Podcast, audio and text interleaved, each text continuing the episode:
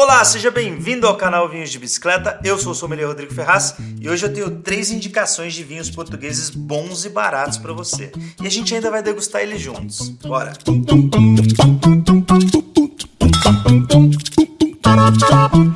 Recadinho rápido antes do episódio, hein? Essa é a última semana que está valendo a promoção no Clube Vinhos de Bicicleta, que você, assinando o clube, tanto a Seleção Liberté como a Santé, no plano semestral ou anual, você automaticamente ganha uma garrafa extra na sua primeira seleção, no seu primeiro envio.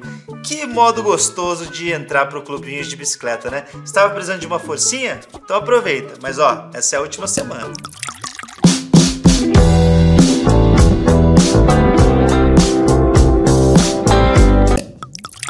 Bora degustar vinho português hoje e eu tenho certeza que muita gente aí vai gostar desse tema. Até porque o intuito do episódio de hoje é ser mais prático, como se você estivesse aqui sentado na mesa comigo. E eu selecionei três vinhos de três regiões diferentes de Portugal para a gente sentir as nuances, né? Como é o vinho na taça, como ele se comporta. E são vinhos que, na minha opinião, como o Gaveta costuma dizer, na minha opinião, são vinhos muito interessantes que eu acho que você vai gostar de provar também. Beleza? Começando com ela, a queridinha dos brasileiros, a região do Alentejo. Eu selecionei pra gente aqui o Marquês de Estremoz, vinho alentejano, e olha só o corte dele. Aragonês, Alicante Boucher e Trincadeira. Corte clássico do Alentejo, né? E pra quem não sabe, Aragonês é a Tempranilho, né? Na Espanha é conhecida como Tempranilho, em outras partes de Portugal é conhecida como Tinta Roriz, e lá no Alentejo é Aragonês, que é a maior parte da composição desse vinho aqui. E quando a gente fala de Alentejo, o que a gente espera, né? O que esperar dessa região, que é uma das maiores, se não a maior, eu acho que é a maior de Portugal, a região vitivinícola é a maior, tanto que ela é dividida em oito sub-regiões, e o que a gente pode esperar do Alentejo? Calor, cara, muito calor! Verões escaldantes, isso com certeza. O Alentejo é uma das regiões mais quentes do vinho em Portugal. O clima lá é mediterrâneo, que acaba gerando verões quentes e secos, tá? Então a uva, ela precisa estar tá bem adaptada a essa fase que é a fase de maturação dos frutos, né? E, naturalmente, os vinhos alentejanos, eles vão ter essa característica de serem mais frutados, mais intensos, mais macios e com uma acidez mais baixa. Esse Marquês de Estremoz aqui vai bem nesse caminho. Para quem gosta daquele malbecão argentino, eu acho que vai curtir muito este vinho aqui. Vamos sentir como que ele tá, ó. Cor. Eu acho que vai ser o vinho mais de cor mais intensa dos que a gente tem hoje aqui como indicação, tá? O Marquês de Estremoz, ele tem um rubi mais profundão, aquele que dificulta é, enxergar o dedo atrás da taça aqui. Eu tô enxergando nuances do meu dedo atrás da taça. É, ele, tem um, ele, ele é rubi, assim, ele ainda é jovem de safra, ó, dois mil e vinte e um, então os halos ainda não estão muito acastanhados, né? São halos mais violáceos, um pouco roxinho, vamos dizer assim. O jeito mais informal de dizer é roxinho. Tá aí uma dica legal para tua mesa de degustação, tá? Quando o halo está mais acastanhado, você pode usar essa palavra ou pode usar atijolado. Agora, quando ele puxa mais para o roxo, aí você usa essa palavra bonita, os halos estão violáceos, beleza? Esse aqui então é um rubi profundo com halos violáceos. Agora vamos para o que interessa, né? Aromas, ó, intensidade lá, lá em cima e muita fruta, como a gente já espera de um vinho alentejano. Aqui dá para sentir uma geleia, tá? Essa fruta ela não tá fresquinha, não. Ela tá numa compota já, numa geleia. Parece que a fruta foi batida ali com açúcar dela própria e fez uma geleiona e deixou líquido e a gente tá aqui cheirando ela, porque é muito interessante. Vinho alentejano geralmente vai para esse caráter mesmo. E é legal que é uma mistura de frutas vermelhas com frutas negras, tá? Mas isso todas elas no estágio de geleia. O que mais que dá pra gente sentir aqui? Vamos ver. Ó, dá pra sentir um toque de chocolate. Isso é muito comum nesses vinhos do Alentejo e os brasileiros costumam gostar desse estilo de vinho justamente porque a referência aromática já está aqui presente em outros vinhos que a gente está acostumado a beber, como Malbec argentino, Cabernet Sauvignon argentino também. Então tem vários vinhos que a gente tem o hábito de encontrar em supermercado que vão carregar para essa referência aromática aqui, que é a fruta madura num estágio de geleia com um toque de chocolate. Isso é o que esse vinho entrega, assim, intensidade. Agora vamos ver no paladar como é que ele se comporta, se ele traz também essa intensidade toda. Bora! Hum, bom, viu? Tudo isso que a gente sente no aroma confirma também no paladar. Sabor bem frutado, até senti aqui no aroma, quando eu estava bebendo vinho, um toquezinho de fumo de corda também, que alguns vinhos mais intensos podem apresentar. A acidez dele é mais baixa mesmo, mais comedida, então toma cuidado lá na harmonização, cuidado com comidas muito gordurosas, tá? Porque o vinho, é, para você combinar com pratos gordurosos, ele vai precisar de uma acidez mais pronunciada. Não é o caso dos vinhos alentejanos e não é o caso deste Marquês de Estremoz. Agora, ele vai aguentar pratos intensos, tá? Toma cuidado com a gordura, mas pratos intensos ele vai numa boa, porque ele tem intensidade para isso também. É uma harmonização ali por semelhança de intensidade. Se a gente está falando de pratos intensos, o que eu estou querendo dizer com isso? Massas, carnes, embutidos, tábua de embutidos mesmo, queijos mais firmes, mais robustos, tudo isso vai ficar legal com esse alentejano aqui. Ele tem no site da Vinhos de Bicicleta, eu vou deixar o link aí para você, mas agora, bora para a próxima indicação.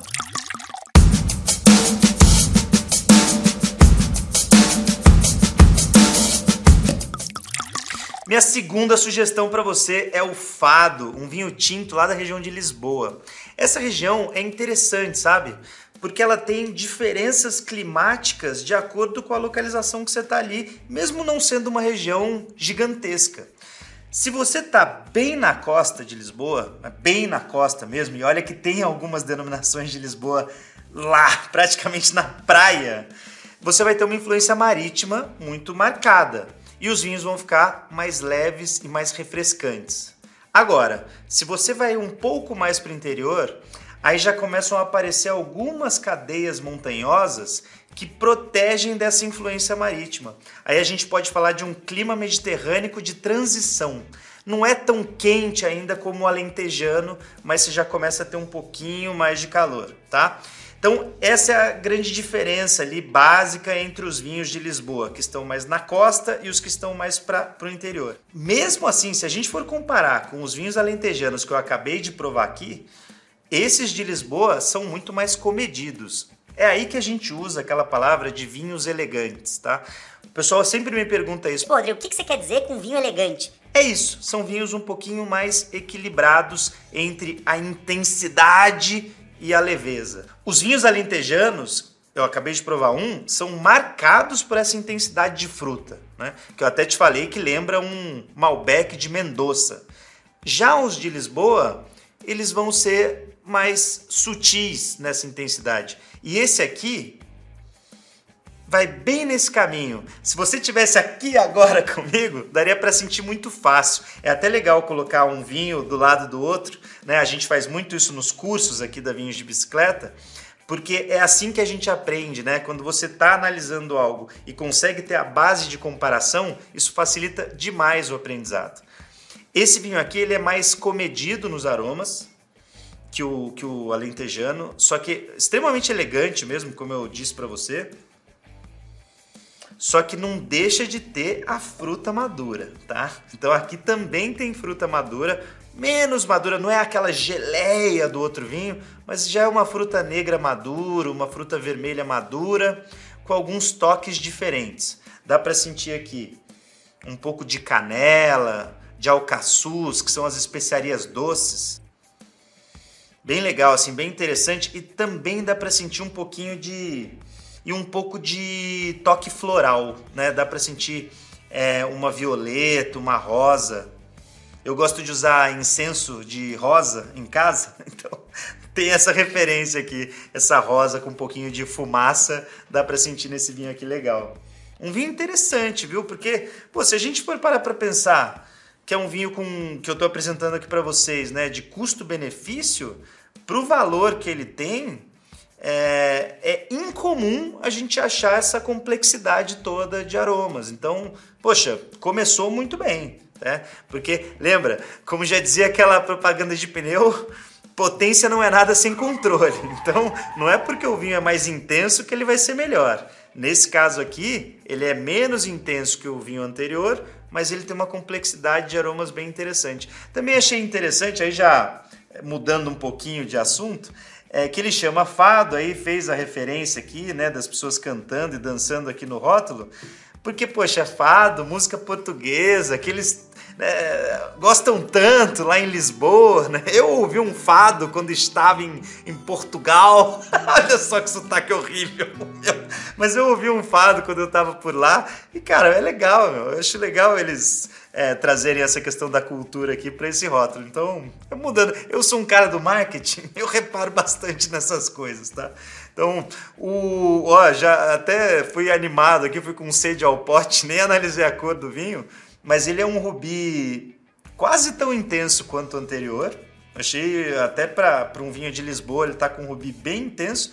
E o que é mais legal, a safra também é dois mil e vinte e um, mas ele começa a apresentar os halos acastanhados. Talvez isso seja da característica das uvas que o produtor escolheu aqui, que no caso são, deixa eu já falar para você, aqui, deixou no rótulo já, Castelão, Tinta Miúda e Aragonês. Aragonês é a Tempranilho, que também tinha no outro vinho, mas aqui a maior parte da composição é a Castelão, que é uma uva muito cultivada na região de Lisboa. Essa uva eu gosto bastante. Inclusive, essa uva ela é cultivada tanto na área costeira como na área mais no interior de Lisboa, como eu disse para você, tá? Então, vamos ver no paladar agora o que, que a gente sente dele. Bora!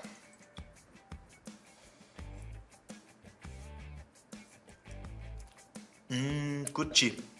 Ó, o que, que eu achei? Corpo mais leve que o alentejano, só que não é um vinho leve, é um vinho de médio corpo. Enquanto o outro estava com uma estrutura, né, de média para cima, esse aqui ele tem uma estrutura média para um pouquinho mais baixo. Então um vinho mais elegante até nessa questão de corpo, tá? Isso aí significa que é um vinho mais versátil do ponto de vista de harmonização. Ele rouba menos a cena, tá? Quando a gente vai combinar com alimentos diferentes, ele rouba menos a cena. Uh, com relação à acidez, deixa eu fazer um teste aqui.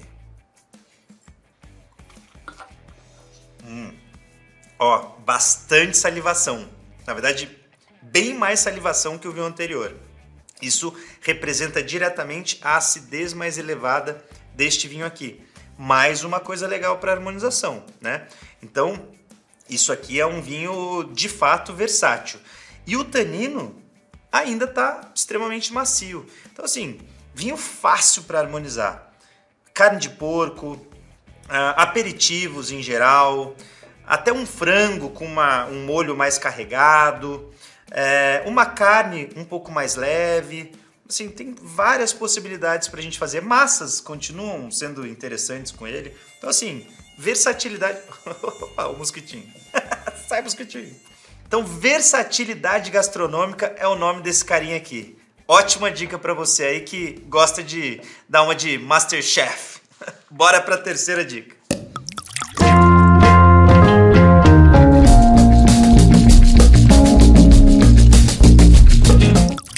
Agora chegou a hora da nossa terceira dica, que vem diretamente das terras da Península de Setúbal, terra do grandioso Moscatel de Setúbal. Você sabe que o Moscatel de Setúbal era tão famoso há tanto tempo que ele era apreciado por ninguém menos que o imperador francês Luís quatorze. Olha só, bicho, chique, chique. Mas ainda bem que a Península de Setúbal não vive somente de Moscatel de Setúbal. Tem alguns vinhos muito interessantes, tintos, sendo produzidos por lá. E a uva Castelão ainda é protagonista. A gente falou que ela era protagonista lá na região de Lisboa. Na Península de Setúbal também a uva Castelão faz o maior sucesso, ela se adapta muito bem ao clima da região. E eu vou te falar um negócio, viu? O clima quente também. Esse clima aqui lembra do Alentejo, porque é um clima mediterrâneo, bem intenso, de verões quentes e secos, Só que aqui entra a questão da influência marítima, né? Porque no Alentejo, pô, ele tá mais para dentro de Portugal. A Península de Setúbal tá bem na costa. Então o verão é quente, seco, com uma certa feição atlântica, beleza? E o corte escolhido por esse produtor aqui, ó, esse vinho aqui que chama Gans, da Península de Setúbal, tem o branco, o rosé, esse daqui é o tinto deles, quatorze por cento de teor alcoólico. Ah, as uvas escolhidas foram Syrah, Castelão e Aragonês. Olha que legal! Castelão, típica da região, muito famosa por lá. Aragonês, a gente vê em vários vinhos portugueses, né? Porque aqui é a Tempranilho. Agora ele optou por colocar Syrah. Tem vários produtores que acabam é, fazendo isso lá em Portugal, né? Já tem um domínio, um conhecimento sobre as castas francesas e acabam incluindo elas nos seus cortes. E pelo que eu estou vendo aqui, a cor desse vinho tem muito de Syrah, porque é um vinho intenso. Pô, eu só escolhi vinho intenso para vocês hoje como indicação. Você gosta do Malbecão argentino? Você vai gostar dos vinhos que eu que eu estou apresentando para você hoje aqui. Esse daqui ele, ele é um rubi também profundo. Os alos são violáceos, não são acastanhados, até porque a safra dele também é jovem, é dois mil e vinte e um. E vamos ver a intensidade desse aroma que eu estou curioso aqui, para ver se tem a pimenta preta, né, especiaria picante que geralmente vem da Syrah. Vamos ver. Ó, de fato, ó, vamos lá. Não dá para contestar. Alentejo é o mais quente, é o mais intenso de todos. Se a gente coloca um do lado do outro, o alentejano, que foi o primeiro da fila, é o mais intenso deles. No, assim, de intensidade de aromas e sabores, é o que mais salta da taça. Esse daqui, ele fica no meio do caminho, entre o Fado e o Marquês de Estremoz. Bem no meio mesmo, com relação à intensidade. Agora, as nuances aqui de complexidades aromáticas, elas são interessantes também, ó. Tem muita fruta, é, e ela também está madura, não está no estágio de geleia, como o caso do Marquês de Estremoz. É uma, uma fruta mais madura somente, assim, só que tem uma, uma mistura entre frutas vermelhas e frutas negras. Faz sentido, né, galera? Esse lance de... Eu estou pegando vinhos de regiões diferentes, mas, de certa forma, elas todas pertencem a uma macro região mais quente de Portugal, né? Se a gente fosse para outras regiões lá do norte, aí a gente pegaria vinhos com outro caráter, com outro perfil, ainda mais discretos, mais elegantes. Quando a gente está falando de centro-sul de Portugal, é intensidade, é calor, né? Os vinhos eles seguem esse perfil. Então aqui a gente consegue sentir É, essa, essas frutas negras e tal, maduras, e tem a pimenta, sim. Tem pimentinha aqui. Tem um pouco de pimenta da Syrah, um toque picante, né? Legal, gostei desse vinho.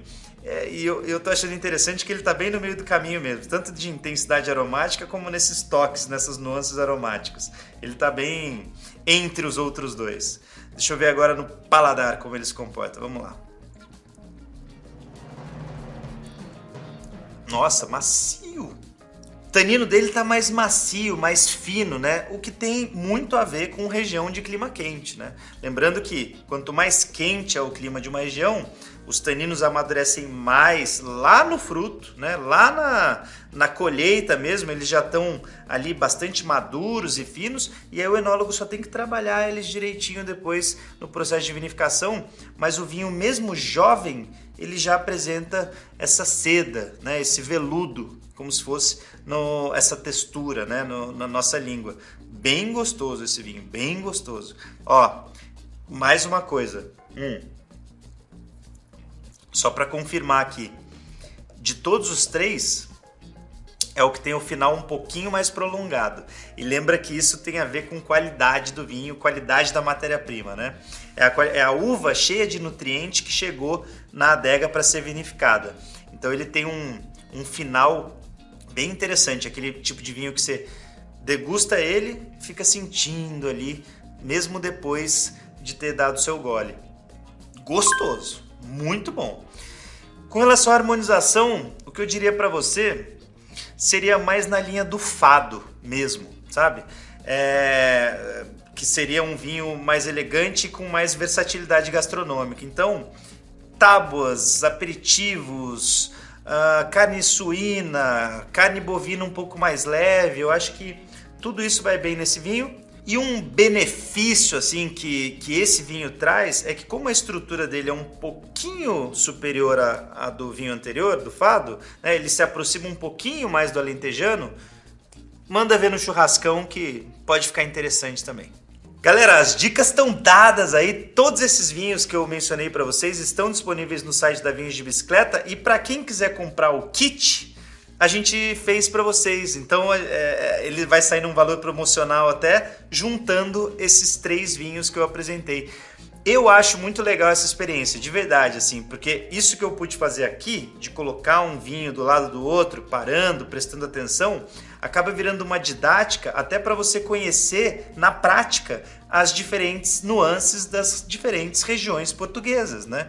Porque Portugal pode até ser um país um pouco menor em extensão que o Brasil, por exemplo, mas você consegue achar várias diferenças entre os vinhos mesmo. E olha que hoje a gente só falou de centro-sul, hein? Então, olha só, ficamos só ali no centro-sul de Portugal e a gente já encontrou todas essas diferenças. Conto com vocês aí para não dizerem mais, ah, não gosto de vinho português, ou ah, não gosto de vinho argentino, ou não gosto... Não, um país, gente, costuma ser muito grande para a gente generalizar tudo e dizer, ah, não gosto disso, não gosto daquilo. Eu acho que a gente tem que conhecer na prática as diferenças entre as regiões, porque é aí que está a beleza e a complexidade do mundo dos vinhos.